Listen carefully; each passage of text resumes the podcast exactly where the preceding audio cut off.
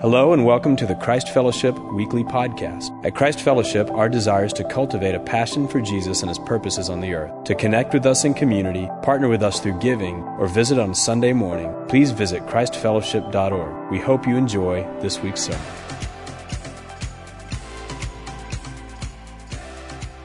Hey, good morning, everyone. Uh, so glad to be here with you this morning. It's a great day to be at Christ Fellowship. And I love being here on Sundays. No place I'd rather be. Um, I am from Southeast Houston, and so my heart is heavy this morning. Uh, my mom and, and brother are there this morning. My mom was going to come up and hear me preach this morning, but she was just like, "There's too many people to help," and uh, so they're just they're just going at it, ripping up carpet, you name it. Uh, it's tough work, but they uh, the community really is uh, going strong. I, I, have pictures of my church I grew up in. The sanctuary was literally like underwater. Like you could just see the tops of the chairs. Just crazy. Uh, but but God is good, and and His hope uh, is real. And I was yes, I was one of those people over there yesterday, uh, chatting with the the evacuees and just. Uh, praying for them, showing them love, and so uh, there's power when we uh, we care for people, when we love for people, we love people, and we point them to Jesus. This morning we're continuing our ser- sermon series on the life-giving church. And I believe that that is what the church is meant to be. It's meant to be a life giving place. And this morning, I want to specifically talk about what does Christ's life in the church look like? What is the reason why we gather here on Sunday morning? What's the purpose of the church? And then what does that look like lived out in actuality in our midst?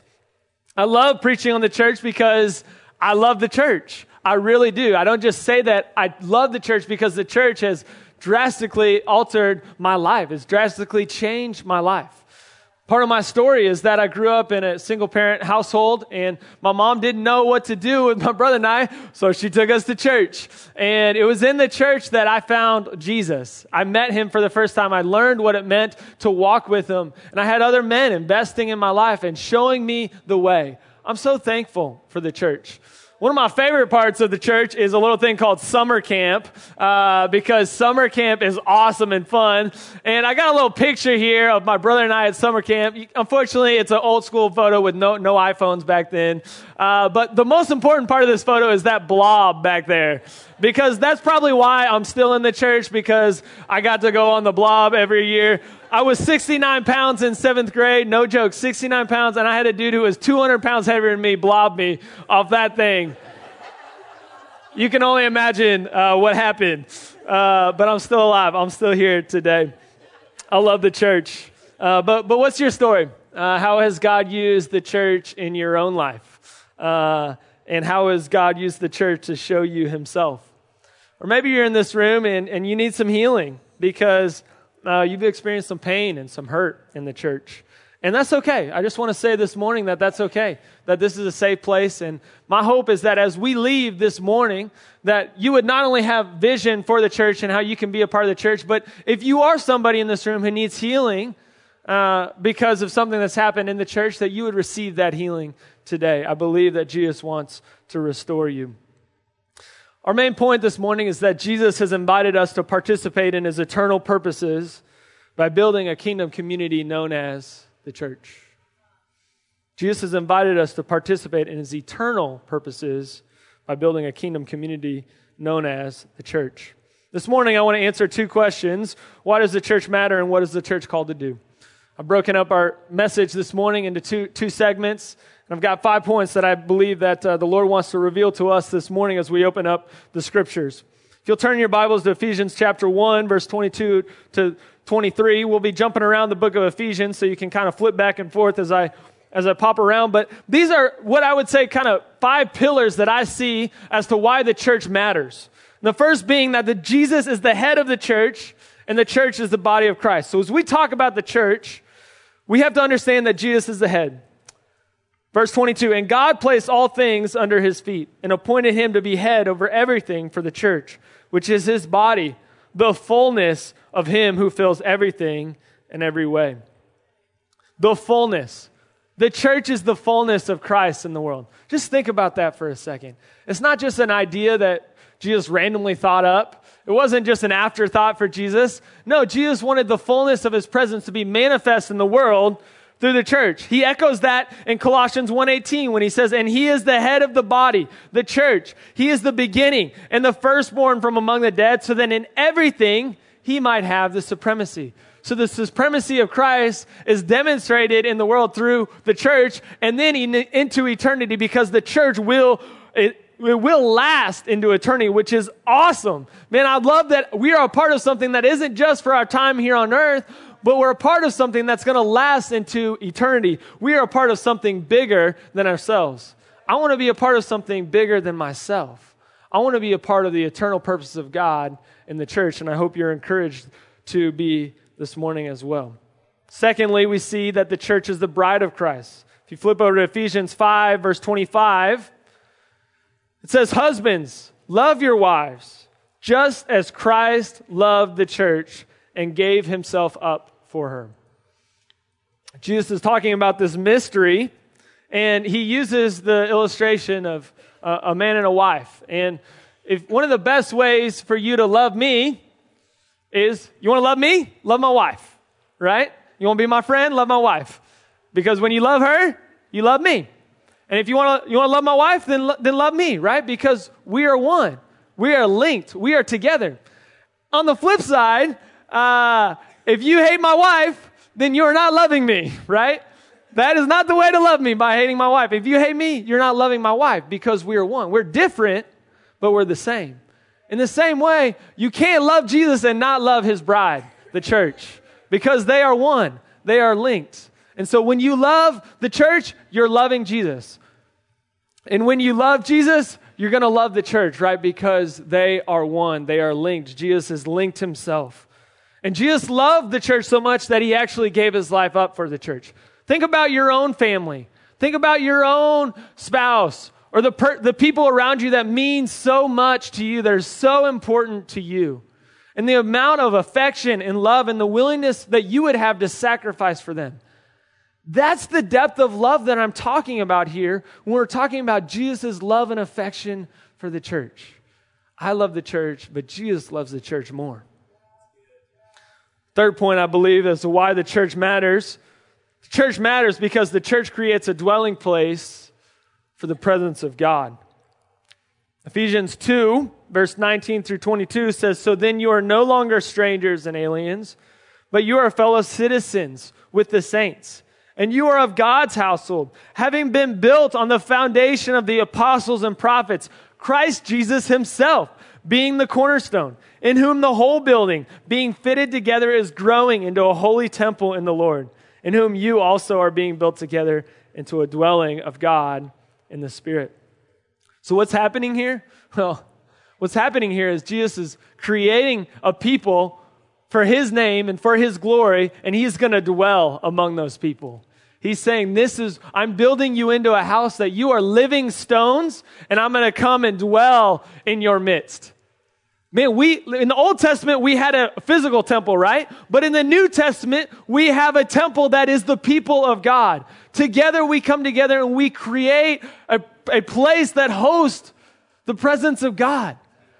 Man, that is incredible. That's why when we worship that there's some, there's some, you, you feel the presence of God in this place. It's because we're walking out in God's purposes for the church. We are meant to be a place for the presence of God.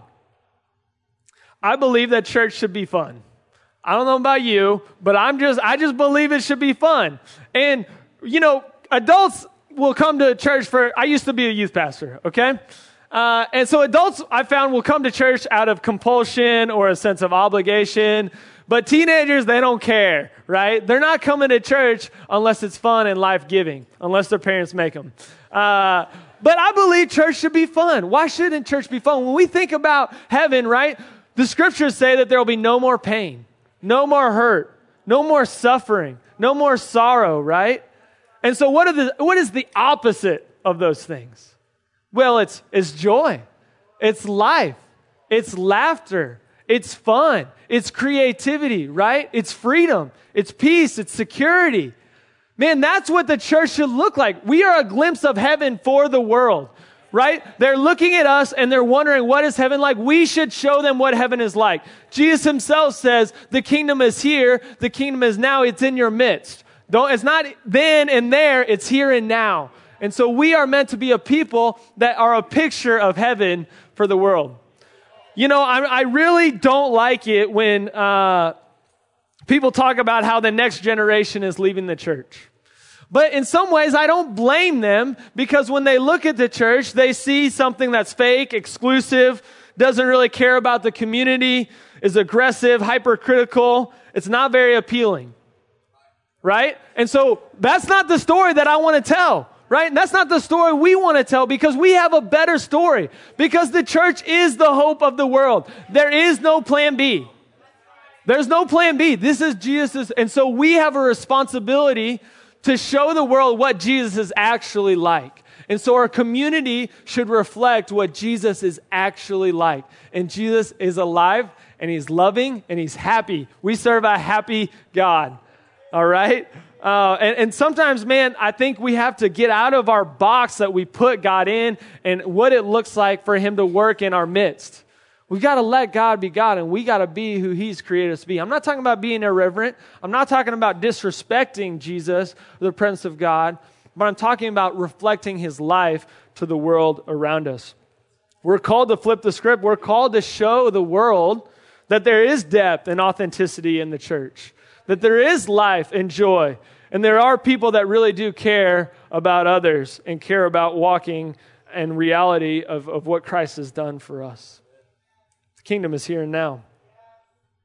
Fourth thing I want to point out this morning about the church and why the church matters is that the church is the vehicle through which God has chosen to proclaim this message of reconciliation.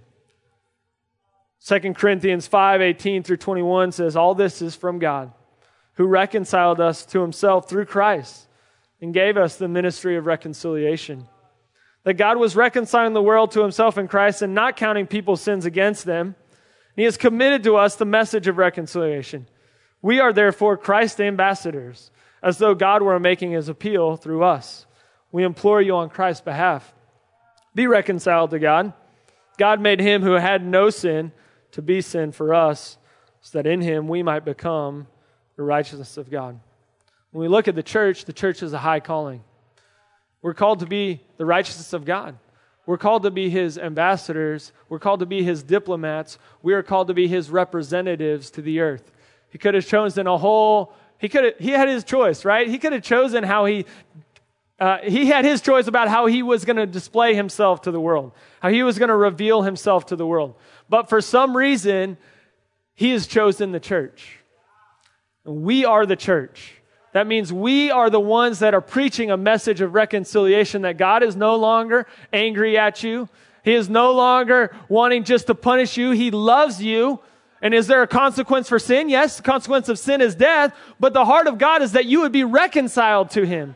And so we carry that message of hope. I believe the world is hurting and they're looking for people to come to them and tell them that God actually loves them, that He cares for them. I don't know about you, but when I came to Jesus, I didn't have it all together.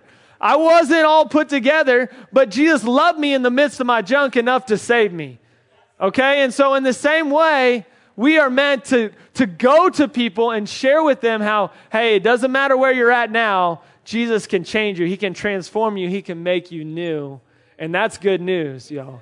We are the reconcilers for the world. We have a purpose that goes beyond uh, what happens just in this room.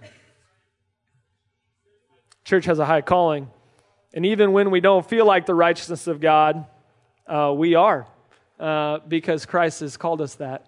And so, you know, that means loving people that are in the midst of their sin. And guess what? That's what Jesus did for us, right? That's what Jesus did for us. He, he loves us in the midst of our sin, and we are called to do the same to the world around us.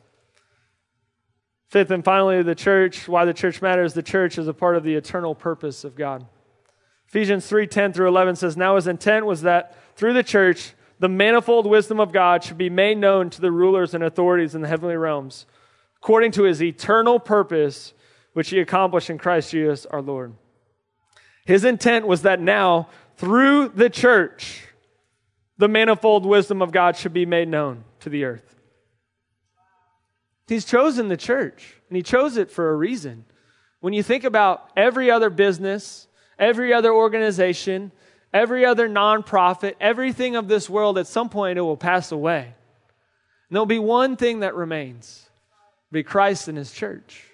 The church is the one thing on this earth that has eternity in its nature, in its DNA. And so, man, we want to be a people. I want to be somebody that's linking myself and connecting myself to the church because of that. Man, what a high calling that we have as a church. The church can be defined as the people of God, marked by the life, love, and joy and mission of Jesus.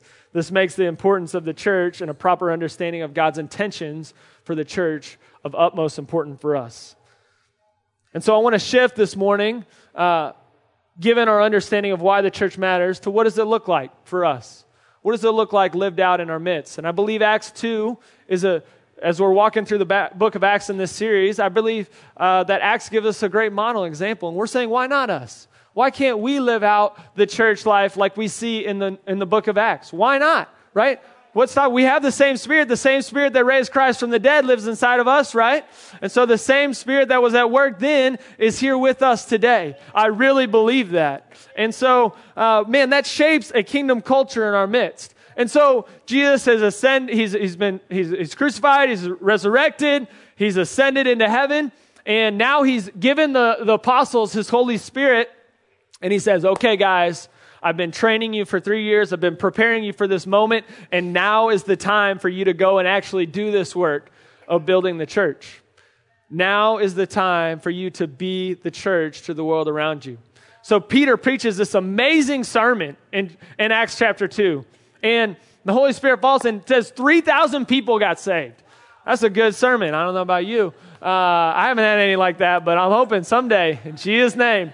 And it says everybody got saved, and then they all got baptized, and then they all got filled with the Holy Spirit. All right? What's left? I mean, not much left after that. No, there, there is something. There is more. And so they're gathered. They're like, okay, so what do we do now, right? We've, we've been saved. We've been baptized. We've been filled with the Holy Spirit.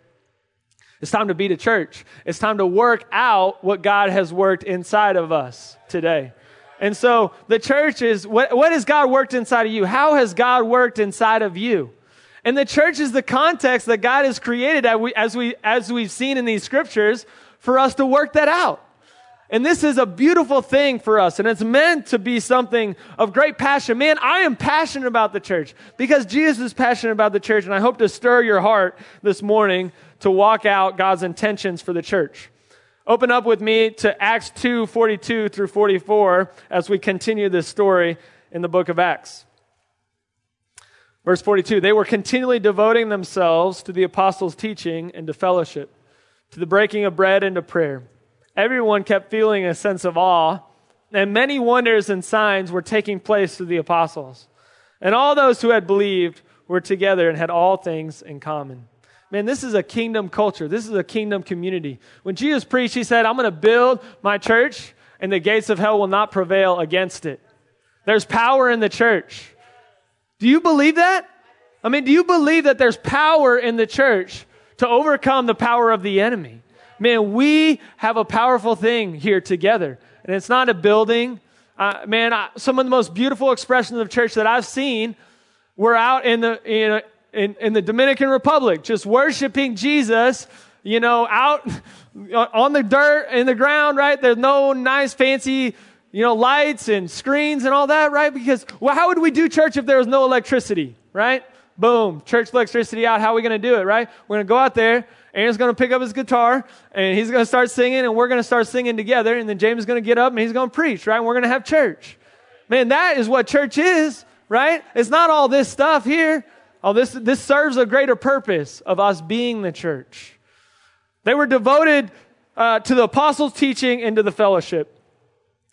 I want to say a word on this is that it's important for us to be devoted to the Word of God. It's our North Star. It informs how we do life here, and it's our foundation. When I was a sophomore in high school, I finished reading through the Bible in its entirety for the first time.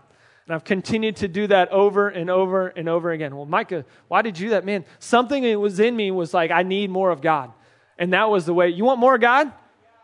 Do you? Start, start reading your Bible. Open it up. Get after it. Get hungry. On your way to work, pop on the Bible app. it, he'll read to you, you know, or who, whoever it is, she, I don't know. Uh, you know, when, you, when you're on the way home, you know, pop it on, listen to a podcast, right? Get hungry for the Word of God. Uh, people ask me, Michael, well, how do I hear God? Well, I'm like, well, you start by reading the Word. Uh, you got to know God's ha- character in His heart, right? Who He says He is. That's the first step. Always the Word of and to the fellowship, okay? So it's devotion to the apostle teaching and to the fellowship. I always mess around with uh, some of my friends and people in the church say, yeah, we're going to do life together. Okay. Basically, you're just going to do whatever you want, right? Yeah, but we're going to call it, we're going to do life together. It's like the church way of saying that. It's like, well, that's great, but man, fellowship is actually different, all right? Fellowship has a, has a purpose, and it's us coming together as a community around the person of Jesus. That's what sets fellowship apart. And the tool, the church is not just a tool for us to become a better Christian on our own. It's actually in the context of the church that we together become more like Christ. And that's hard for us to understand because we live in a very individualistic culture. You go overseas, and that is very much not the case. And so, unfortunately, over the course of my life, I have seen friends fall away from the faith and fall away from the Lord. And I'm sure many of you guys have experienced that. It's a, it's a tragic thing. I mean, it's, um, it's just, it's heart wrenching, it's heartbreaking. And you know what uh, is a co- common pattern that I've seen? Is that uh, that they've disconnect, it always starts with them disconnecting themselves from the church. It's kind of like the first domino to fall. If you ever watched National Geographic and you've seen a pack of lions hunting down a antelope or a uh, you know water buffalo or whatever they eat, uh, they always they don't just go after the whole herd. They always get one, and what do they do? Separate it from the rest of the pack because they know that if they can separate that animal, then they can just go after it and they can take it down. I feel the enemy is out to seek, kill, and destroy. He don't play nice, right? Guess what? He's after you. Newsflash. He don't like you. He doesn't like the church. And so he's going to do whatever he can to separate you from the body of Christ so that he can go after. When I'm having a bad day, when Rachel's having a bad day, we'll, we'll say, man, I'm believing some lies. Will you tell me who I am? Will you speak some truth into my life? Right? And that's what the church is meant to be. When you're down, when you're, when you're suffering, when you're, in a, when you're in trial, you need people around you to speak truth to you so that you don't do something stupid because, of your, because you believe those lies that the enemy was speaking to you. We need the church. Don't go it alone. Stay in the fold. It's for your good and it's for the good of your life in Jesus over the long haul. Second thing they did was they were devoted to the breaking of bread. Something about the dinner table humanizes people. It turns them from categories into human beings, from inconveniences into image bearers. You don't, you don't laugh with your enemies, you laugh with your friends. Get people around your dinner table that look different than you. Someone from a different social class, different racial class, different economic class.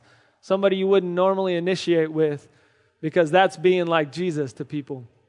Jesus went and ate meals with people that other people said, Jesus, you shouldn't be eating meals with them.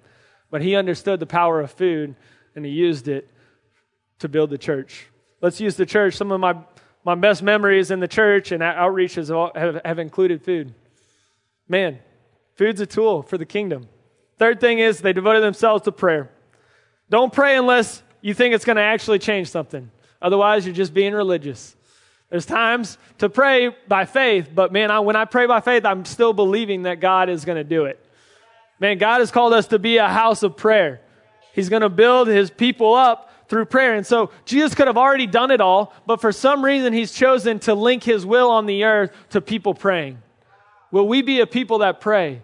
Will we be a people that seek the Lord, not just individually, but corporately? It's time for us to re up when it comes to prayer to see things changed.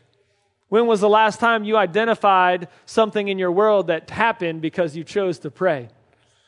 We need to testify when God answers our prayers. We need to share the stories of when God has responded when we have chosen to pray.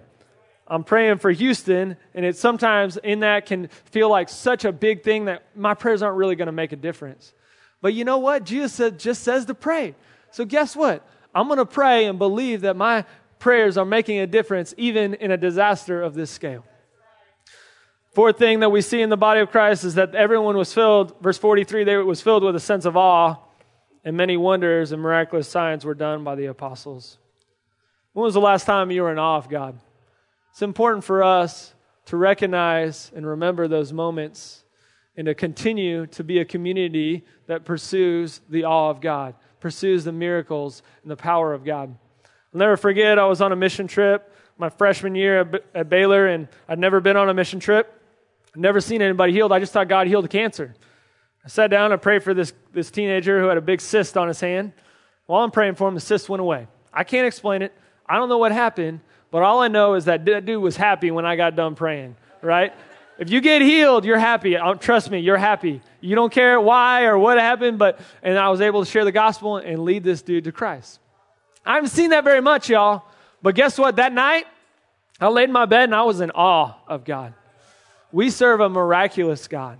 We serve a powerful God. The same Spirit that raised Christ from the dead lives in us. He's still at work today. And when I go, one of my favorite things on vacation is just go watch the sunset.